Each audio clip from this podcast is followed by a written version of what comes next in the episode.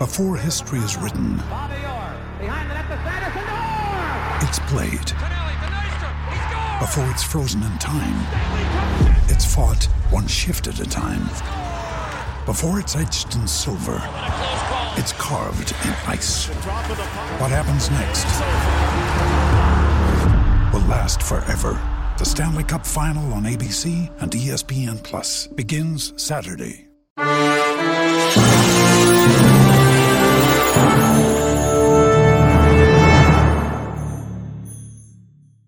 Welcome, Pewter Report readers, listeners, and viewers to another edition of the Pewter Report podcast, powered by Celsius. We've got another special show, three weeks in a row, guys, with a with a Bucs player. Uh, special guest today is going to be Bucs right tackle Luke Goedeke. Excited to have him on.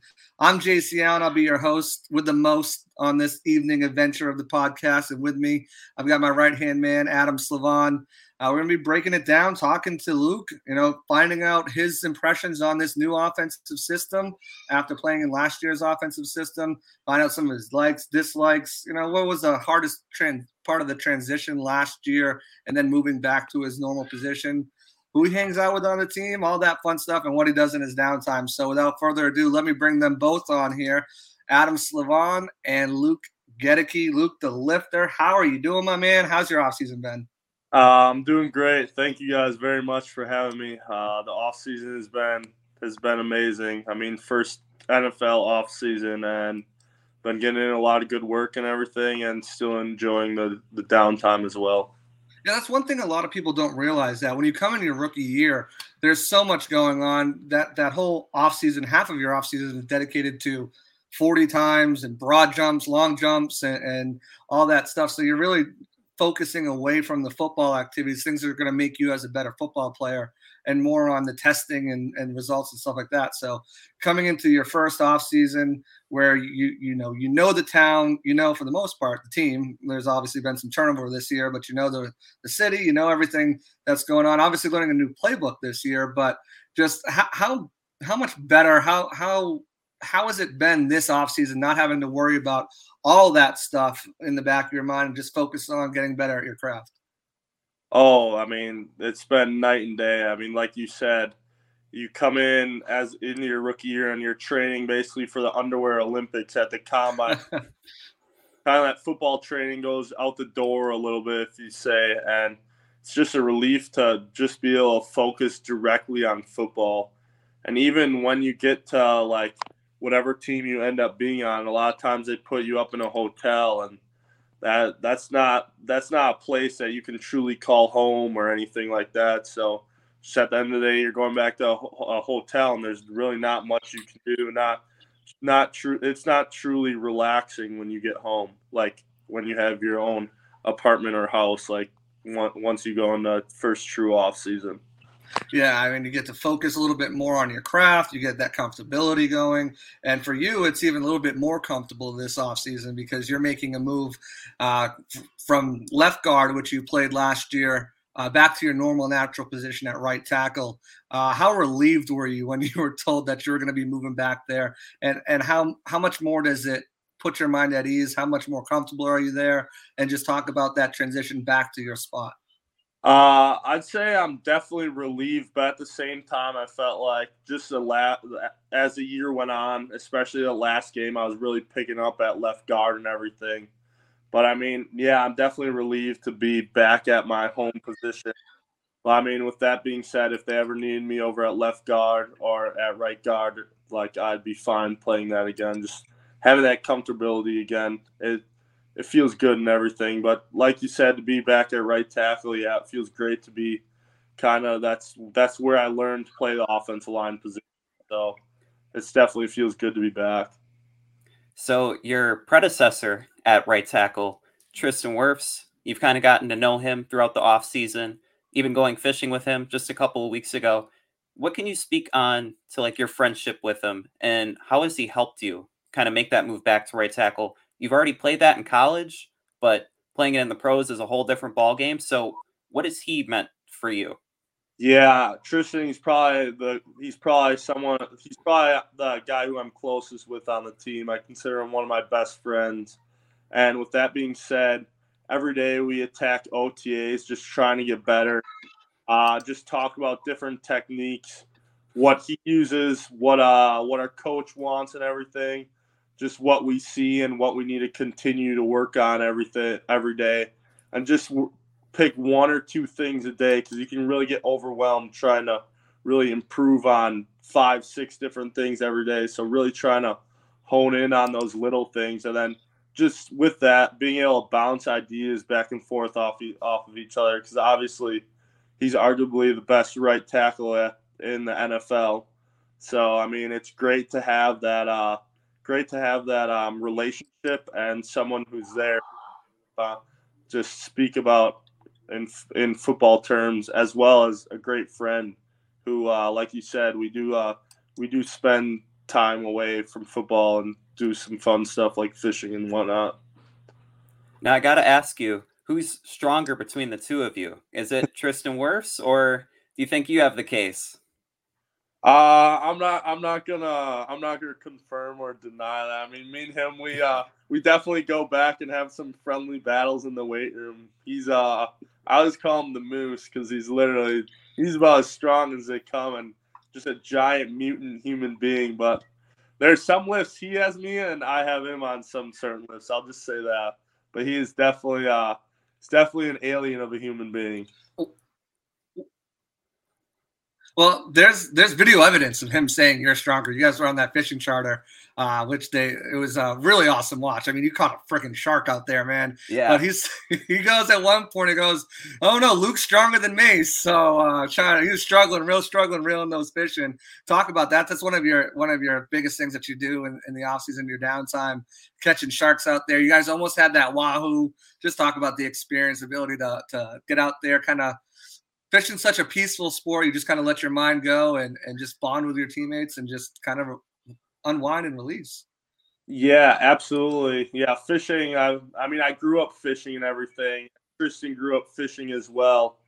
And uh, just to be able to kind of have that release from football. I mean, if you ca- if you just twenty four seven focusing on football, it it'll just eat you eat you up inside. So having that having that kind of release, like you said, to go fishing and just relax. That's so key everything and how peaceful and how beautiful it is out in the water. And then being able to do that with your teammates is huge. Me and uh, me and him actually just uh, we went off another fishing trip this last week and caught a bunch of red snapper and uh, red group mm. snap or not mon excuse me mangrove snap. So uh, just it's just great time to to spend with friends and everything, and great to get out there. And Florida's got year-round fishing, so you gotta love that. I mean, ice fishing's fun. I'm sure from being a guy from up north, you did your fair share of ice ice fishing as well. But being able to get out on the boat, even in the wintertime, quote unquote, it's still nice out there. Have you reeled one of those Goliaths yet? Uh, I'm I caught a, a, small Goliath when I was younger, but I haven't caught like a true big like five six hundred pounder yet. I do have some uh, buddies on the East Coast that want want me to come out and try and catch one. So we'll see. Maybe in the future. Nice.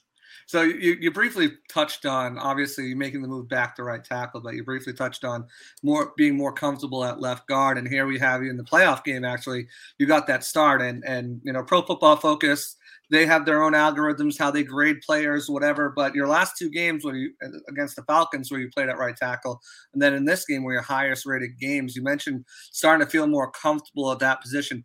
Obviously, you know you're you're no stranger to setbacks. A shoulder injury in high school almost had you quit football altogether. You had that knee injury in college. Um, that you know you're start, trying starting to get into that realm for moving from tight end to tackle. That gives you a setback. Last year was a foot injury, losing losing that starting uh, spot. You know, partially due to that as well. But the drive kept going. Just what? Where does that come from? Um, and, how did you kind of were able to bounce back? And in that final game of the season, at, at a position that I mean, we, we hear Tristan just said it the other day. You know, he's like a baby out there learning everything new on the other side. You know, and you're and he's just going from tackle to tackle. You're going from tackle to interior. So the drive, the motivation, and the, just to be able to get to that spot where you know you are out there, you are more than efficient at the left guard position, and, and just how you how you maintain that confidence in that level. Yeah, I mean, I, it's just something I definitely grew up with. I wouldn't, I would never be here if uh, if it wasn't for my drive and determination. Uh, I like to say, I like to think like hard work beats talent at the end of the day. So I might be talented, but I'm gonna outwork you, so I can beat anyone when it com- comes down to it. And I just play with a chip on my shoulder. I mean, I'm from small town in Wisconsin like you said, I've had I've had setbacks in my life. I've faced adversity. I know how to overcome that. So when I did face some this last year, yeah, I just, I, I realized yeah I need to be better. I had a foot injury. I need to come back stronger from that. I needed to regain confidence. Just a multitude of, different aspects. And I feel like at the end of the season, I really showed like, yeah, I can overcome that adversity. And yeah, like I said, transitioning from uh, one side to the other is a lot, lot more difficult than people think. And from outside to inside and to the other side is a whole nother ball game in itself. So it uh it's just been in my nature, I guess, just that drive and determination, try and be the best version of myself on, on the football field. I really take a whole lot of pride work and being able to help my teammates and be being able to help my team win as many games as possible. Nice. So you've had quite the unique journey, and he kind of brought it up about like starting out as a walk on, going from a D3 school to a D1 school, and kind of just like the hustle that you had, making your own clips and sending them to Central Michigan to like put your name out there. Can you speak up more on just like your journey and when you realized that you were going to be an offensive lineman because you grew up as a running back, cameoed at quarterback, and was a fan of Tom Brady, and now just being an offensive lineman. What has the journey been like for you? Yeah, the the journey has been crazy, but without that journey, I wouldn't be who I am today. So I'm very thankful and give all my glory to God for it. But yeah, it's been a crazy one to say the least. Like you said, I started at D three school, played tight end, you touched on earlier, I almost stopped playing football after my senior year of high school, and it was about a month left in summer before I decided, no, I'm gonna. This is my childhood dream. I'm gonna, I'm gonna attack it, and kind of fell fell in love back with the sport and everything. But yeah, transitioning from that D3 school to the D1 school, and then into the offensive line room, it was uh, it was definitely a whirlwind. Learning a brand new position what the what the kick step is. I mean, that took me a while just to get down in itself. Then on top of that, putting on weight and not just putting on like the not putting on fat weight. I want to put on weight the right way. So just eating eating the right food and working out religiously. Um, it was definitely a transition and it, it took a while. I mean, I'm still growing and I'll always continue to grow. But that's what uh that's where I take great pride in my work and put in countless hours to just be the best version of myself. And that work. Is it true I mean, that I'm, you? uh Oh, sorry, JC. I was just gonna say that work. Obviously, um, you know, we heard about the bring your tractor to school day, and so that starts on the farm, right? I mean, that starts waking up and having to deal with with crops and animals and all that stuff, and that's where you. Where is that where that comes from? Uh, so I didn't grow up on a farm, but a bunch of my uh, bunch of my classmates did and everything. But it was just kind of a drive that was instilled in me and my brother um, from our parents, especially my mom. I mean, she was a single mother for a while, uh, just providing for me and my older brother. And I just always had that drive growing up, as far as I can remember. Like when I was four and five years old, I was doing stuff like doing ladder drills, running with parachutes on my back, stuff like that. Just trying to get better and better, trying to do whatever I could do. So it's just always been in my blood. So where'd you get the tractor from? Did you guys? Everyone just had tractors. yeah, everyone had tractors. There was like one. There'd be like sixty tractors just driven to school. That's awesome. Have a, they'd have like a little cookout in the parking lot and whatnot. Yeah, it's uh, it's quite still one. I think uh, some people would even take their uh, their riding lawnmower tractors to school. oh my gosh! Yeah, that's awesome. So yeah, a big ordeal. Yeah, yeah. Crazy. Being a fellow Wisconsinite myself, uh, what's your what was your favorite part growing up in Wisconsin? Was it the the dairy products, maybe Culver's, Kwik Trip, just kind of that that small town feel. What did you enjoy about it?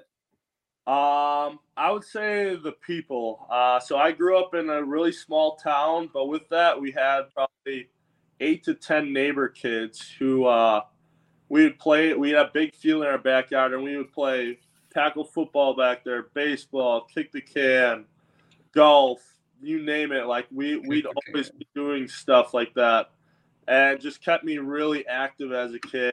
Mom would be like, "All right, when the street lights turn on, come home," stuff like yeah. that. And I think a lot of kids are missing that nowadays. Kind of that yeah. uh, being outside all the time, having friends, just really taking it in. A lot of people are just so stuck on electronics and everything. It's sad because that was definitely my highlight of being in Wisconsin, growing up in Wisconsin. Yeah, I feel that. I'm from where I was from. You know, the streetlights come on. That's when you come in. You could take your bike and ride 10 miles down the road. No one would say a thing. It's tough. You know, times have changed. So it's you got a lot of weirdos out there you got to watch out for, and you really can't let your your little kids run the neighborhood like you used to be able to, like we used to be able to. You know, I'm a little bit older than both of you, but still, it, it it's crazy. But I definitely agree. Those kick the can. You brought that up. A smile on my face. Uh, uh, you know, hide and seek, like massive hide and you got like 20 kids out there. That used to be the best stuff, man. It's sad, but yeah, growing up in a in a small town like that, you you you learn to appreciate those things and those people a little bit more. I'm more interested in Culver's order though. What, what's your go-to at Culver's? Ooh, Culver's is usually a triple butter burger oh, with yeah. uh, with cheese and just ketchup on, and I get probably like eight chicken tenders with ranch and barbecue, and then some fries, and then maybe a scoop or two of uh in a dish of either the flavor of the day if it's good or just right. vanilla. No, no curds. No, no curds. I've had I've had way better cheese. right. Ah. I'm sure. I didn't. We didn't have Culver's up north, so when I came down here, I found Culver's. I'm like, this is the best in the world. Yes. So yeah. I'm, yep. I'm, I'm a huge fan of that. Yeah, Culver's is a great. Culver's is a great spot for sure. So speaking on like being from like a small town, there's another guy on the Buccaneers who is from a small town, just got right. drafted, Cody Mauch. Uh, what are your impressions of him? And it seems like you guys have started to build a relationship. He mentioned on the podcast uh, a couple weeks ago that he's someone that he's kind of looked up to you, and because you guys run drills together, being on the right side of the offensive line. What can you say about him? Uh yeah, Cody, he's a great guy. I mean, I watched him uh watched him coming up through the draft and everything. Obviously, have to touch on the two missing uh, front teeth. uh, but uh, yeah, he's a great guy. I mean, his work ethic through practice is great. Like he, like you mentioned, yeah, we're running drills together.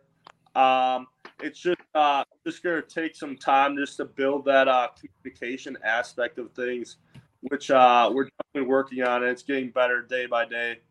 But uh, yeah, I mean, overall, putting in a lot of work. He's looking solid out there and everything, and he's really coming along nicely. And he's a great kid overall out off the field as well. So really, uh, really happy to be able to play next to him like you too, he's making a transition from tackle to interior like you did last year, and also a side switch. He went was played left tackle mostly, played a couple games at right tackle, but mostly left tackle his entire collegiate career. Now he moves over to that right guard spot.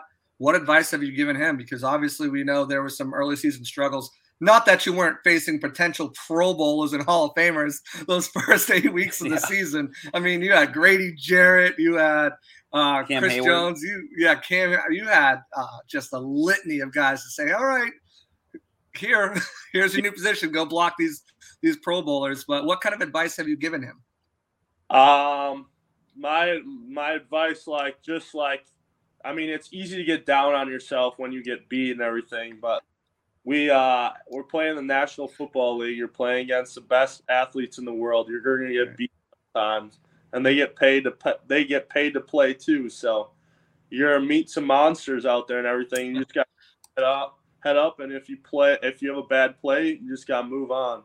Cause that's the worst thing that can happen. You have a bad play and then you let it spiral. Yeah, speaking of that, that's one of the things uh, I was recent, reading a recent interview of yours. You said that one of your uh, things that you need to work on at this next level was kind of not dwelling on those negative plays, moving on and having that. I don't know if you're a Ted Lasso fan, but goldfish kind of mind, you know, where it's just whoop, it's gone out of your mind and you're on to the next play, which is so important, especially in the NFL, where exactly like you said, you're going up against the best of the best and they're paid to beat you and do their job. How did how did you develop that? How did how did that come to the forefront where you were was it did you get advice from teammates? Was it coaches? Was it just something that you had to look inside and say you know i can't worry about this last rep i got beat on. I'm a glass eater. I need to go put someone on their ass and and make up for the next play. Yeah absolutely. I think it was just talking with my teammates um, especially josh wells last year. He's a great a great uh, vet to have in the room. Um, I'm a guy who really puts a lot of pressure on myself to be the best, the best uh, I can be and everything, and I don't take losing lightly and everything. Mm. So I, it was just one of those things where I can't put as much pressure on myself. Like I said, like I've said to Cody, like you're gonna lose sometimes. It's gonna happen in the NFL. Right. You just can't let it spiral out of control, and you need to come back from that and learn from your mistakes. So uh, just having uh, having some sit down conversations with Josh uh, really helped uh, last year and everything. And I wish him uh, nothing but the best in Jacksonville. And I know, I hope he knows that everyone here in Tampa misses him. Was there anything specifically he said to you that really spoke to you? Um, just that football is probably he's just uh like in life regards. Just football is a small aspect of life. Right. Just so much more to life than just football. Um, I thought that really spoke to me, and uh, just putting our faith into God and everything like that. Um, I thought that really helped as well. Like God always has a plan for us, so I thought those were great pieces that I really take. Think you know the Brooks Ghost? Think again. Introducing the all-new, better than ever Ghost 16. Now with nitrogen infused cushioning for lightweight, supreme softness that feels good every step, every street, every single day. So go ahead, take your daily joyride in the all new nitrogen infused Ghost 16. It'll turn your everyday miles into everyday endorphins. Let's run there. Head to brooksrunning.com to learn more. With me. Yeah, and I, I think, you know, obviously, you know, there was so much pressure too last year, right? Obviously, Tom Brady's there, Super Bowl or bust mentality, and you know you're making this transition, you're making this, um, and and you're going against such uh, excellent talent. Uh, you had your struggles, and I'm sure that you'll admit that too. You know, there was times you were struggled, and you, there was times you faced criticism from fans, from media, especially on social media. We know that can be the devil. How did you handle that? How did you um, was it those conversations with Josh? Was it something else? That I mean, I, I, think I remember you saying you you know shut your Twitter down for a little while, just kind of get away from that noise. How do you block out that noise, but also how do you let that noise motivate you? Yeah, um, I mean, I don't need the noise to motivate me. I know I know what I have to do to get better. I know what I have enough motivation within myself to definitely motivate myself. But uh, yeah, I did I did shut down my Twitter. I'm still not on Twitter. I mean I mean, you could play at an all pro level and someone still has something yes. about you yeah. on social media. So I just take it with a grain of salt. Everyone's going to have their uh, things to say. But I mean, at the end of the day, they're on their couch and we're out there playing. So really, really doesn't make, make much of a difference to me. Um, but yeah, just kind of block out that noise. And like I said, I motivate myself enough. I, I work hard enough the way it is. So I don't need motivation from anyone. So you've definitely overcame enough adversity just to get to this point. So it's easy to see like just how self-motivating you are and just having that drive. What did you learn from like last season and like the adversity it brought? Because it seemed like throughout the year you grew in a lot of ways. And as JC mentioned earlier, with playing your best game of the season at left guard after some may may have said that you struggled there to begin the season facing these Pro Bowl defensive tackles. So what did you really gain from it? And how is it helping you this off season heading into your second year? Yeah um, i think a, a big thing was just becoming more and more comfortable on that left side and everything and becoming more and more comfortable with the offense and my teammates as well. I mean yeah it just took some time to time to grow and everything. And uh, for I mean, for a while I was uh, I was on the scout offense, so I got to still play against starting defense week after week. So that really helped me. Um, just gaining just gaining more and more confidence, like I said, at that left guard position, just getting down that coordination because that's that's a huge thing. Anyone will tell you switching from one side to the other. Like you touched on, Tristan said, it feels like you're a newborn baby out there. Like don't know how your body's supposed to move on that side. You've been coordinated all your life to move one way, and now you have to do move a separate way, and with that, go against the top athletes in the world. So just just definitely get, became more comfortable as the season went on. Uh, one and more that, question. Oh, go ahead. Well, I was just going to say, not just growing on the field, but off the field. Like Coach Bowles last year, one of his key phrases was "iron sharpens iron," and your Twitter handle is Luke the Lifter. So, have to ask, like, what's your favorite workout, and where did you get that name from? Um. So actually, uh, it was it's a funny story. So me and my stepdad, we uh, I had to come up with an email maybe when I was like 12 years old, and he's like, "All right, well, what's we couldn't come up with something." So he's like, "What's something you really like to do?" And that's when I first got into lifting and whatever. I was big into lift, I'm like, "Oh, I like to lift." And he's like, "Well, your first name's Luke," and we just put the on there and then the lifter, and there it uh there it became. So that's that's how that became about. But uh, yeah, iron iron definitely sharpens iron. So being able to go against that top tier competition is only going to make you better and help you grow from it. Especially going up against like Vita Vea, JTS over there, Shaq when he's healthy. You guys, you got some playmakers on your side of the ball as well. Uh, just transition from last year to the off season and then into this new season because there's a lot of buzz, a lot of excitement. Uh, what's the biggest thing that you said? Okay, last season's over with. This offseason, I really want to focus on this. I want to get better at this. You mentioned you can't fix six things at once. So, what was that first thing that you had on your checklist to say, let's get better at this thing to improve for next year? Um, well, obviously, a new position, so the the change is a little different than what I maybe would have worked on last year. Mm. But uh, just getting down my set lines to start out off with that right tackle, um, not oversetting and just being uh, inside out on on the defender in the pass game. Then from there, we're uh, starting to work more on uh, throwing that outside hand more and being precise with the target and everything. And that's something we'll continue to work on next week in mandatory minicamp. Yeah, and mandatory minicamp, new coach, new scheme. Um, that offensive scheme last year, it, it, was a little dated. It felt like you guys had so many struggles in the running game. There were a lot of plays I know talking to some of your teammates that you guys felt really confident in, especially running the ball that just weren't called. Things that just went didn't go the way. There was a lot of um, there wasn't a lot of cohesiveness. I, I like to say I'm not going to throw anyone under the bus, Byron Leftwich, but there was a lot of things that didn't go the right way how excited are you for this breath of fresh air? Dave Canales coming in, new system that's really going to show you, I think, really show off the the offensive line's athleticism, uh, your ability, because we know you're a hell of a run blocker, like most of the guys on the team, your ability to get out in space, play and run.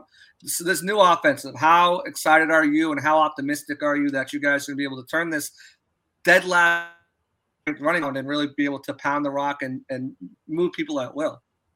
Oh, I'm extremely excited. It's uh, it's like a, a kid on Christmas morning getting it off like this. So, uh, like you said, yeah, we'll be running the ball a lot more, being able to showcase athleticism, get guys in space, uh, getting guys moving and everything. Uh, it's definitely a breath of fresh air. This off this uh, new offense is definitely more offensive line friendly than drop back passing 50 to 60 times a game kind of puts a lot of strain on offense line when defense line just has to pin their ears back every game. So yeah, it's uh definitely uh definitely night and day already. And you can definitely see it in uh in uh, different in uh, wide receiver groups, the tight end groups, the running back groups, how how relieved they are that there's a change up in the offensive scheme and everything couple new quarterbacks there. Tom Brady's not there, who you were a big fan of growing up. How is it? How is it to play with him first off, and then Baker's in here, um, infectious personnel. You, are familiar with Trask already, especially you know running the scout teams with him at scout team quarterback. What what was it like playing with Tom, and then what are your impressions of the quarterback competition so far this offseason?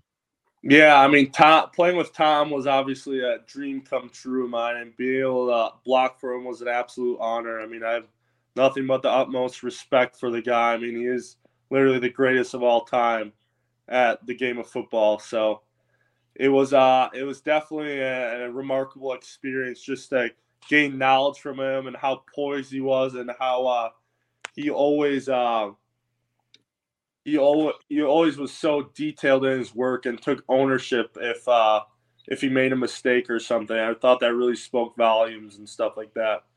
Um, but yeah, the new quarterback battle with Kyle and Baker both are great guys, two of my close friends on the team. Um, I think they're both uh, they're both showing off, showing out so far. I mean, both of them uh, have their thrills, both of them have their days, um, poised and everything, and it's just gonna grow and get better and better as we go. So I'm really looking forward to it.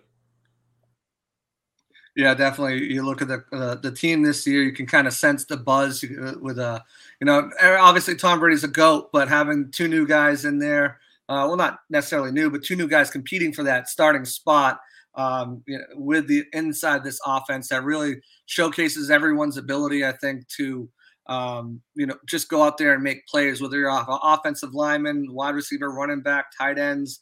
I, I think when you look at this offense, what it's going to allow you guys to do, move the ball um, it definitely has a lot of i know a lot of fans excited and just talking to everybody on the team a lot of the uh, players on the team excited as well um, you know when you look at the coaching staff there was a lot of turnover on it new running backs new wide receivers they kept the tight end coach and they, they kept your offensive line coaches coach goody and coach um, coach gilbert now last year because you were learning the interior mostly with coach uh, goody but moving back to the outside, now you're both with Coach Gilbert.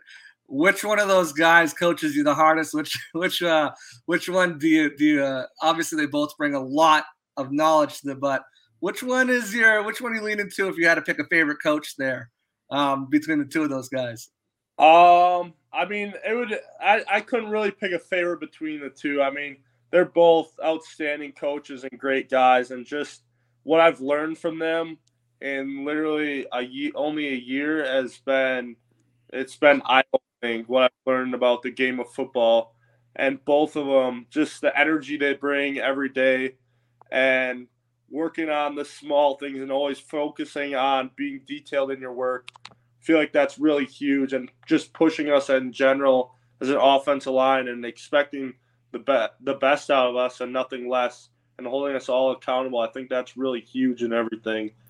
So I, I wouldn't be able to pick a favorite. They're both great coaches and great guys. Two two different coaching styles a little bit. Gilbert's a little more quieter. He's a little more methodical when he teaches you, and and Goody he just uh, I can hear him screaming and dropping f bombs all the way across the other side of the field. So yep. I always say I love going over and watching them coach because you can just see the passion, you can see the detail that they put into it, uh, and that you guys take away from it. Um, other than that, I've got just two more questions uh, that I want to wrap the show up in. Uh, okay. Adam, I don't know if you have any other questions for, for Luke before we get out of here or anything you want to bring up. Um, just we kind of mentioned it, like heading into next season, there's some aspects of your game that you want to improve on. You always want to get better. Is there something in particular that you've been focusing on? You mentioned like uh, your hand placement and like your sets and stuff like that is there anything else? Obviously, don't need to get stronger, but just like formations and things like that. Is there anything that you're looking to improve on besides that? Um, I'd say probably getting just overall knowledge of the game and how to read defenses and everything like that. Um, really looking uh, to learn more about that. Just being able to have better pre-snap reads and stuff like that. So one of the things you did when you were coming out of college was uh, you sought the advice of some pros already. One of those guys was Joe Staley. Um, have you still been working out with him this offseason at all? Have you been contacting him, picking picking his brain for advice as you make the move back out to tackle? Uh, yeah, I did actually uh, go out uh, to California and train with him for about a week and a half, and we definitely are still in contact and everything. And uh, I mean, yeah, I am able to pick his brain whenever uh, whenever I have questions, and having that uh that mentor um, is really huge and everything because obviously is premier left tackle and everything, and so I'm very thankful for him. And, and, one of the knocks on, you know, obviously coming out that that people thought same thing with Cody Mauch actually is that why you guys would need to make the kick into the interior was arm length. Um, I remember reading some interviews, and you were talking about guys who have shorter arms. One of those guys uh, plays for the Colts right now. You said you like to study a lot of his film. Um, what and uh, former teammates with the Colt, uh, Colts right now too, uh, Bernhard Raimann. Um, so what what what do you say about the is if it's a misconception or um, about tackles with maybe less than ideal arm length being able to get the job done in the NFL, even against you know some of the best pass rushers? Because now they're lining up on both sides. It used to be the best guy would just line up would be best on left, and now it's best on right, best on left. They switch and rotate all the time. Yeah, uh, I I mean these are the only arms I know. I mean, I mean they say like the ideal is like 33 and a half or something. Whatever they say. I think mine were 33 one day 32 and a half the next. You're telling me a half an inch to an inch makes that much of a difference if i get right. blocked by if i have an extra long finger? Buy it. There's right. maybe if yeah maybe if you have 36 to 37 inch arms yeah absolutely you, you're gonna be at an advantage. But I I don't really believe in that. I mean, these are my arms. These are what I know. I've blocked people all my life with these arms. So that's a good answer. That's a great yeah. answer, actually. Uh, just kind of wrap it up with obviously uh, you got honored this offseason. Uh, you got your retired uh, jersey retired in, uh, in your high school. What did that mean to you? How did that feel? Uh yeah, I mean that was huge. Um, just coming from a small town, it's not it's not like uh, this ha- that something like that happens every day. Um, just seeing the community come out and everything, being able to go home and see some of my friends and some of the uh, other people around the community. And then after uh, afterwards, sign some autographs or whatever for probably an hour and a half, nice. taking pictures with with uh, families and everything, and just seeing the smiles on kids' faces really uh really spoke volumes to me on uh, the impact I've made in the community. And I want to continue to make in the community there. That that's awesome. Now, yeah, I, I did early on in the show. Uh, I noticed your shirt. Um, love the shirt. I actually watched that clip today. It came up. I was scrolling on TikTok and it came up, and it was actually behind the scenes of how it came out. I love watching that stuff. Uh-huh. Um, uh-huh. But such an impactful moment in the world of wrestling. I got to take it. You're a wrestling fan. Uh yeah, a little bit. I'm a big Stone Cold Steve Austin fan. All right. Definitely. Now, four different four different ones of his shirts. It's definitely the, the best. He's not my yeah. number one. Oh yeah, he's, he's definitely my favorite by by far. I'll watch. I'll put on YouTube sometimes his best like clips and stuff like that. So he was he was great. We asked Cody last week what his uh, Mount Rushmore of wrestlers were. Uh, do you have a quick Mount Rushmore wrestlers? Um, I'd probably say uh, Stone Cold, The Undertaker, um, maybe Rey Mysterio. Oh, oh. And then Santino Marella, just because he does the Cobra or whatever. yeah, that was great. Yeah, that was, that was hilarious. Yeah. Um. Anyway, I want I want to thank you for your time. Um, yeah. it was awesome to have you on. I know we kept you over a little bit, but uh, such great, insightful information from you. Really, uh, everyone's really pulling for you this year um, uh, to to solidify that right tackle spot and and just man it for years. Um, so we want to thank you again for coming on on behalf of the fans, on behalf of Pewter Report.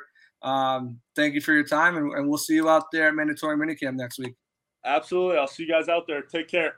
Thanks, sir. Thank you. All right, bye. There you guys have it. Luke the Lifter gave us a solid 40 minutes, uh, kept him over a little bit, but great information. I really Definitely. think, um, you know, last year helped him tremendously.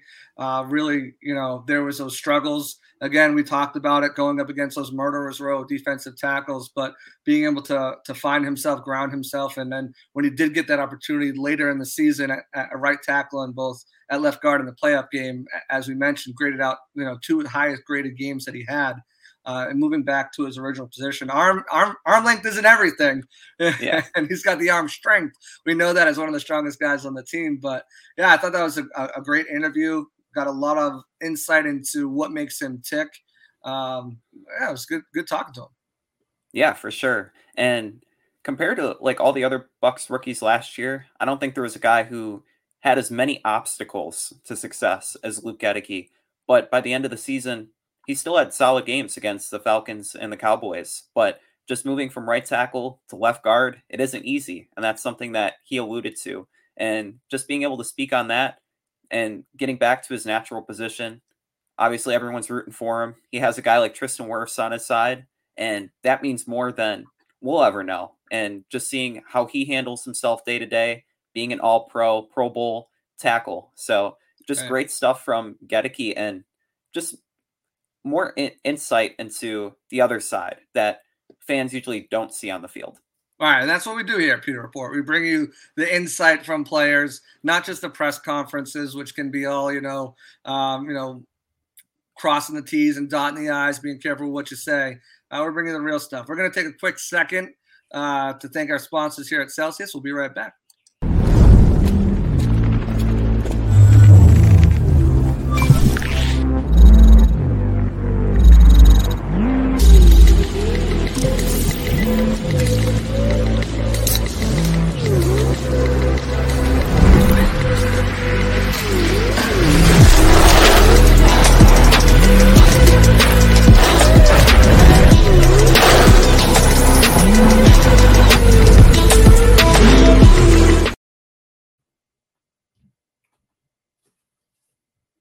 The Report podcast.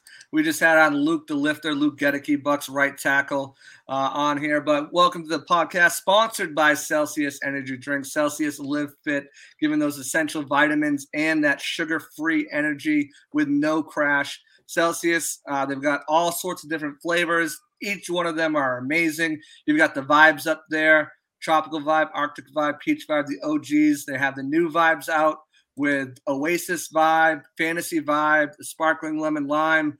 Uh, you can get Celsius everywhere now. I mean, you just walk into a, a gas station, grocery store, health and fitness store.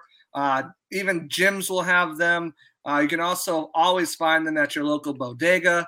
Um, and you can get them on Amazon as well. Once you try the flavors you want, uh, the best way to do it is to get them delivered to your doorstep every week, every month, uh, as, as often as you drink them with the subscribe and save option uh, on Amazon. Get them delivered right to your doorstep. Don't even have to go out to get them. Uh, to purchase Celsius, you can go on uh, pewterreport.com, click one of the Celsius banners to find them in a store near you. Go to Celsius Store Locator, and you can find them everywhere. But pretty much at this point, Celsius is the number one pick for Pewter Report. It's the number one pick for energy drink. And if you're not drinking Celsius by now, you're missing out because it is the best energy drink on the market.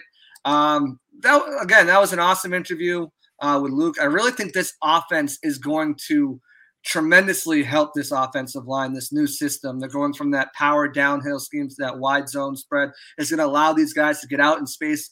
Uh, if you look at the the draft picks and, and the players on this team, maybe outside Jensen, who's a little older in the tooth, uh, they're guys who have good athleticism, can get out, climb to the second level. Uh, they'll be, able to utilize them on poles. Uh, um, they'll be effective in the screen game if they should run those. Hopefully, not as frequent as last year. Um, but I really think that this offense is going to uh, just help most of these offensive players thrive. I mean, it's an offense that you look around the league and it's it's a copycat offense. It's everywhere. You know, uh, it, it sets up the receivers uh, to gain more yards after the catch. Um, it allows the blocks to set up and give the backs that vision to find the hole, punch the hole, hit the hole, and go for the home run play, um, gain those yards, and, and, it just makes everything easier because everyone's moving laterally on the line, and it allows you to use your vision and patience to see and set up those blocks. So uh, I have high hopes for for Luke Goedeke and everybody else on this line. I think that you know with the coaching they have, they, they didn't get rid of Gilbert and they didn't get rid of uh, Coach Goody for a reason. Uh, these are two good offensive line coaches in the league, and I don't think that the offensive line playing the running game was indicative of their coaching, more so indicative to um, poor play calling and over reliance on a slow slowed down Leonard Fournette. Um, so I'm excited to see what this offense can do and, and talking to him and, and seeing what he's been working on and what, what he's been um, really kind of um, trying to hone in on. I think they're gonna. I think they're going to to really surprise a lot of people. I know uh, right now they're in the bottom rankings of a lot of national pundits, but we already struck those out. If you go check out one of our latest uh, uh, columns over at Pewter Report. You make some great points, and I think Tristan Wirfs said it best this week when he mentioned that the offense under Dave Canales it's very player friendly, and speaking to that offensive line friendly, and you have a very young offensive line, and besides Ryan Jensen, as you mentioned, you have Tristan Wirfs at left tackle, only 24 still. And then you have Cody Mauch and Luke Goedeke on the right side. So really athletic, agile offensive lineman. You've seen the clips of Cody Mauch at North Dakota State getting to the next level, playing pass to the echo of the whistle and setting guys down. So it's going to be a more fun offense to watch. And just in general, the offense is has gotten younger and faster. And replacing a slower Leonard Fournette with Rachaad White, Rachaad White, he's a sleeper running back this year. And you can definitely see that he has what it takes to become a breakout running back and put together a solid year. And you pair that with creative play calling from Dave Canales. You saw it in Seattle for years where they've had a successful running game mm-hmm. with some kind of later round draft picks and Thomas Rawls and Chris Carson. So having a talent like Rachaad White's going to help tremendously. And then you have the best wide receiver duo in football and Chris Godwin and Mike Evans. So just a lot of weapons to play with. We spoke to Goedeke and he's he's going to be one part of it, but as a whole, the offense looks to be in better position average more than 18.4 points a game. Yeah, yeah, you, you, hope so. I mean, obviously, it comes down to Baker and it comes down to to Trask, whoever wins that battle out uh, you know, being able to efficiently move the ball down the field, be that point guard of such, and be able to distribute uh, without turning the ball over. But I think when you look at it, you know, Rachaad White had him on last week. You can tell he's hungry. The drive is there. They brought in Chase Edmonds, who, while he had a down year last year between Miami and Denver, was really a good receiver out of the backfield and a good solid runner for the Cardinals the year prior. Um, you know, you look at Sean Tucker. I know a lot of people are excited about him and what he did at his time in Syracuse, dealing with that heart injury right now, uh, waiting to get medically cleared.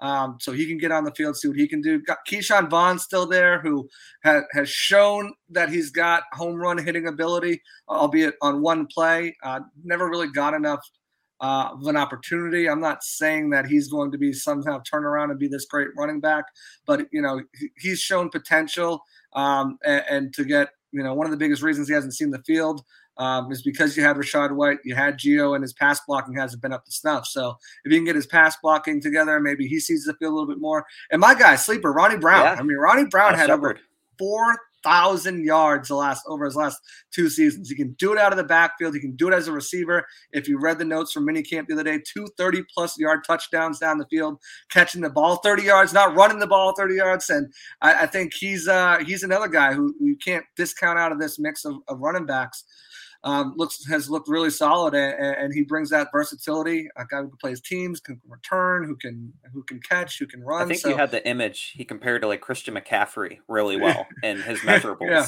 in his measurables. I'm not going to yeah. go that far, but you know, just talking to him too, he's hungry. He's he's coming in here and he's got that Rachaad White mentality. You know, Rachaad White was a third round pick. Ronnie Brown is coming for Rachaad White's job. he's not coming in to accept as an undrafted free agent from a D school that he's going to just make the practice squad or make the number four job. You know, he he wants to he wants to start. So, uh, you know, when you look at look at those guys um, in the running back room, I, I I think they have a good group. However, however, the ghost of OJ Howard's past is about to be released. And yeah. while I don't think it's a realistic option for the Bucs, specifically because they don't have any money, I know they just signed their their you know latter half of the draft, uh, their five picks, but those guys, their numbers are going to replace the top you know the top 51, 51. rule in the offseason is you know only the top 51 contracts count so they'll offset some other guys and they won't really count too much against that cap space because i think the bucs only have like 400000 unless they did some magic work to open up more space but uh, like i said i don't think they'll be able to afford them but i think we got to at least mention dalvin cook um, as a outside of the box potential possibility if the Bucs want to get really froggy. I think he'd be a perfect fit for this offense. Obviously, he had some health issues. Bucs fans wish they drafted him, oh, the FSU kid, uh, over OJ Howard so many years ago. But what what's your take on Dalvin Cook's scenario? Is he should we just already put him in a Dolphins jersey, or the Bucs have any outside shot at maybe getting him? With, with the Dolphins, uh, their coach Mike McDaniel always one for a great quote. I saw he, that. He didn't really mention Dalvin Cook being an option and kind of having Raheem Mostert and some of those guys there. It's a likely destination, but I will say that Dalvin Cook at age 27, there's a lot more upside there than Ezekiel Elliott, who still sits on the market and was rumored to be a Bucs fit with running backs coach Skip Peete. Hmm. If the Bucs could get Dalvin Cook, it would it would be more riches for the offense, but they seem very comfortable. Ryan Reynolds here from Mint Mobile. With the price of just about everything going up during inflation, we thought we'd bring our prices down. So to help us, we brought in a reverse auctioneer, which is apparently a thing. Mint Mobile unlimited premium wireless. Ready to get 30, 30, bit to get 30, bit to get 20, 20, 20, bit to get 20, 20, bit to get 15, 15, 15, 15 just 15 bucks a month. So, Give it a try at mintmobile.com/switch. slash $45 up front for 3 months plus taxes and fees. Promo rate for new customers for limited time. Unlimited more than 40 gigabytes per month slows. Full terms at mintmobile.com. With Rachaad White for good reason. It's fun to think about and I know the Pewter Report YouTube channel just posted a video uh, from James Hill kind of talking about it and it's a it's a great fit on paper, as you mentioned, with like the zone running scheme, right. getting him out in space, thousand yard seasons. He's been a really efficient rusher, but also there's injury history, and I believe there was an ACL tear. And with running backs, there's such a short lifespan. It's interesting to wonder why the Vikings decided to release him. Was it just for money, or do they know something behind the scenes? And they seem very comfortable with Alexander uh, Mattison as well. Yeah, I don't. I don't think it's going to happen by any means. The Bucs fans. I'm not saying to look out for a Dalvin Cook signing, but he's going to get paid two million, a little over two million dollars from the Vikings this season, as them part of them releasing him.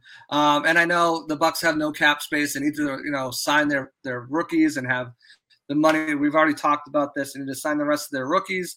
They need to uh, be able to afford practice squad to be able to um, afford any in-season emergencies or anything like that. But you can find ways to open money if they really wanted to.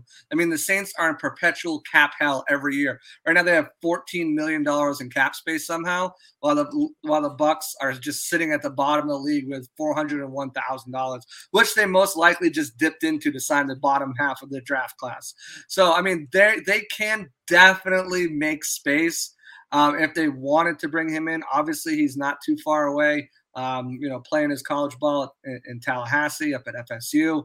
Uh, if he wanted to come down here, maybe he feels miffed that the Bucs, you know, didn't draft him and took OJ Howard instead. But if he's willing to come on a cheap deal, I don't think he's going to get break the bank money. The most I feel like someone might pay him is five million dollars this year, and the Bucs can easily afford something like that and, and spread that cap hit out with void years, etc. But, but I don't think it's going to happen. I really don't. No. However, the Bucs do have an open roster spot now after they released Jake Verity the other day.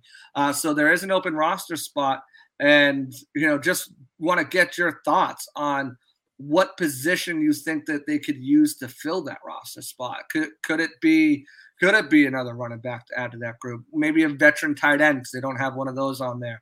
Nickel is still a big question mark. Christian Izien, uh, Izien has been getting looks in there at, in mini camps. Uh, they also have Josh Hayes, who they drafted in the sixth round. Um, Dee Delaney's played there in a pinch as well. But, you know, that's a position, safety, where they have two undrafted guys and Nolan Turner, a second year player. Or, or, do they just bring in another kicker to keep try to keep Chase McLaughlin's leg fresh and really not crown him the starting kicker after him coming in and getting a very minimal contract in, in free agency? What do you what do you think the best spot for that final roster spot is going to be? With mentioning the running backs before, there seems to be more promise with undrafted guys like you, you like Ronnie Brown and Sean Tucker. So maybe not running back, and that kind of puts aside Dalvin Cook. But you also brought up two positions that there's a lot of young talent, but there could be a veteran. Like getting a veteran would bring so much more to the group, and that would be tight end and safety. at the tight end room, you have Cade Otton. The Bucs drafted Payne Durham, but there isn't that Cam Brate or Kyle Rudolph that you saw on the team last year. And although they didn't produce maybe up to the level the team expected, having a veteran presence is huge and in the locker room. And Cam Brate was one of the best locker room guys. So definitely could see tight end being a position in need. And also you have safety. So you brought up Chris Izien, uh, Kaevon Merriweather, and Nolan Turner. Between the three of them, one career NFL tackle. Wow. And that's from Nolan Turner. The Bucs like both the undrafted guys, but getting a veteran safety, maybe bringing back Logan Ryan when training camp rolls around. I still see that being an option on the veteran minimum. He played on that last year, comfortable in Todd Bowles' defense, and kind of a coach on the field. Right. Don't think it'll be him right now, but I would say probably either of those rooms. Would you agree? Yeah, I think I think nickel right now is, is a spot where they're going to be starting a young player, whether that's a third year guy in Dee Delaney or a rookie in Christian Izien or Joshua Hayes. Um, I, I think when you look at that position right now, I think I feel I feel better at tight end. Um, even with Cade Otton, you know, in the second season, is never going to be a top tier guy. You know, he's going to be a better blocker than Cam Brate, similar receiver. Um, and Payne Durham, you know, we have yet to see what he can do in pads. Obviously, a big red zone threat. But I think nickel right now, you look at this team, and that's the one spot you're like, whoa, like they, if one of these young guys don't pan out, they have nobody there, and that means most likely making a shift of Antoine Winfield back there or moving Ryan Neal there. Maybe maybe that's a contingency plan because Ryan Neal has played there too. He's going to start at strong safety, but I think you got Kaevon Merriweather, who they're high on and who has been making plays in almost every OTA we've been at. Yeah. Um, who can who's more that strong safety type role. So maybe you know they have some. I'm sure they have some contingency plans. Maybe Logan Ryan's one of them. You look out on the free agent market. You've got guys like Troy Hill, who was with the Rams. And Bryce Callahan, who was with the uh, San Diego, or sorry, Los Angeles Chargers the last couple of years, uh, years. Both of those guys are more known as nickel cornerbacks. So maybe they look into one of those guys. There's also the dude, I forget his name right now off the top of my head, that was released by Pittsburgh, um, who can play that nickel too, play it pretty well. So there's some contingency plans in free agency, including Logan Ryan or some more of those those um, you know, nickel safeties that they could look at. The fact that they didn't take one in the draft at all was kind of surprising, uh, especially when they are linked to so many of them, like Quan Martin, Sydney Brown, Brian Branch. The list goes on. So you know they have to. That's that's the one spot that I think they need to solidify on this roster. I, I think I've seen enough from Chase McLaughlin throughout his career, especially last year. Obviously, that was in a dome. We have to see, as Todd Bowles said, what he looks like in the wind. But you know, I, I think you're good there. I don't, don't, really see the need to, unless you just want to keep his leg fresh. But you got jugs machines for that too. You know, they're really going out there and kicking, you know, maybe 10 to 20 field goals a, practice, if that you know, when they're doing situational work. So I don't think you're going to wear out his leg too much, to be honest. Um, I'm sure they might bring someone in. They do have two long snappers, and what do you need two long snappers for? So maybe one of those guys gets cut. I, I doubt it's going to be Triner with his experience with ever and and um, and his you know uh, connection with a guy like. Uh, Jake Camarda. So I don't think that that's going to be a situation. One thing I want to get in here real quick before we end the show, and I, I think it's highly unlikely, but there have been rumors out there, and of course, they're media filled rumors. There's nothing coming from One Buc Place at all that we know from Advent Health Training Center. Um, but Devin White has missed all of OTAs. Um, and alongside of him was Lavonte David, who's missed all of OTAs. He's a veteran, he doesn't need to be yeah. there. But KJ Britt surprisingly has missed a lot of OTAs, at least to the public um, or to the to the press and the media. When we we've been there, we haven't seen him um, out there, which has stepped up and given SirVocea Dennis a brilliant opportunity to showcase what he can do. Uh, he's been getting the system down early. He's been very vocal out there. He's been making plays out there. Most yeah. importantly, is there a realm of possibility, especially let's say Devin White doesn't show up for mandatory minicamp, um, that you know, Bowles says, well, you're not just going to go out there in training camp. You know, you got to get in football shape. SirVocea Dennis starts to line up next to Lavonte David, and they just look like a match made in heaven. Do you think that there's any way that Devin White gets traded? SirVocea maybe starts even as soon as this year. I mean, it's it's throwing it out there. It's all speculative, But do you do you think that that's a world of possibility we might live in? I think it is, and Oh, it's it's going to be interesting next week what happens at mandatory minicamp because Todd Bowles he made a statement. He he said he expects every player to be out there next week, and you understand with Lavonte David being uh, grizzly vet, him not being out there getting rest and all that. But Devin White, this is his prove it year. This is when he he wants to get on the market and get that hundred million dollar deal. So if he isn't out there next week, it creates a dilemma for the Bucs. And do they want to continue playing this game? Is he going to hold out eh, with training camp looming in just a couple months? So if he's not out there next week, SirVocea Dennis, he's really been impressive, making that uh, one-handed interception yeah. not too long ago. And you don't want to put too much like hope in a fifth round pick, but SirVocea Dennis, he's been a really impressive player so far. And it will be interesting to see if Devin White is there next week because that that's a wild card there. Yeah, the, the ball's in Devin's court. He needs to show up and he needs to put up the stats and he needs to put up uh, just a solid, consistent year. And it starts, you know, in off-season work. But guys, I think this was one of the best Pewter Report podcasts we ever did. We had Luke the Lifter on for the first 40 minutes, just chatted up a little bit about this Bucs offense, Bucs defense, and potential signings and stuff like that they could do with that open roster spot. But I want to thank you guys all for being here. Obviously, follow all of our coverage here. We got the best coverage in all of Tampa Bay. I sincerely mean that. When you look at the hard work everyone puts in, uh, you know, you look at the additions we've made with with with Sly and with Josh and um, with with James Hill and, and Bailey and myself going past. Uh, Scott knows how to assemble superheroes, and I think you know this team is is definitely uh, an amazing team to be a part of. So I want to thank all you guys for that. Thank all the listeners. Thanks all the viewers. Follow us if you're not already. I'm sure most of you are on Twitter at Pewter Report. Our Instagram is popping on on Pewter Report over there. Facebook, go check out Facebook. We've got a really cool thing that we're going to start to do every Friday, Caption Fridays over there. We've got some quizzes going on on Instagram. You uh, YouTube at Pewter Report TV. If you're watching on Facebook or if you're watching on on Twitter, find your way over here. This is the spot to be at, guys. Go ahead and give us a thumbs up. Hit that like button. Hit that subscribe button. We want to thank all of you guys for being a part of this uh, this podcast as always. Uh, with that being said, last podcast of the week, so we won't see you till Monday. We'll have recap of mandatory minicamp all next week. It's gonna be a great time. So for Sly, for Luke earlier, for myself, we're out of here. Thanks, guys. Peace. Out. Out.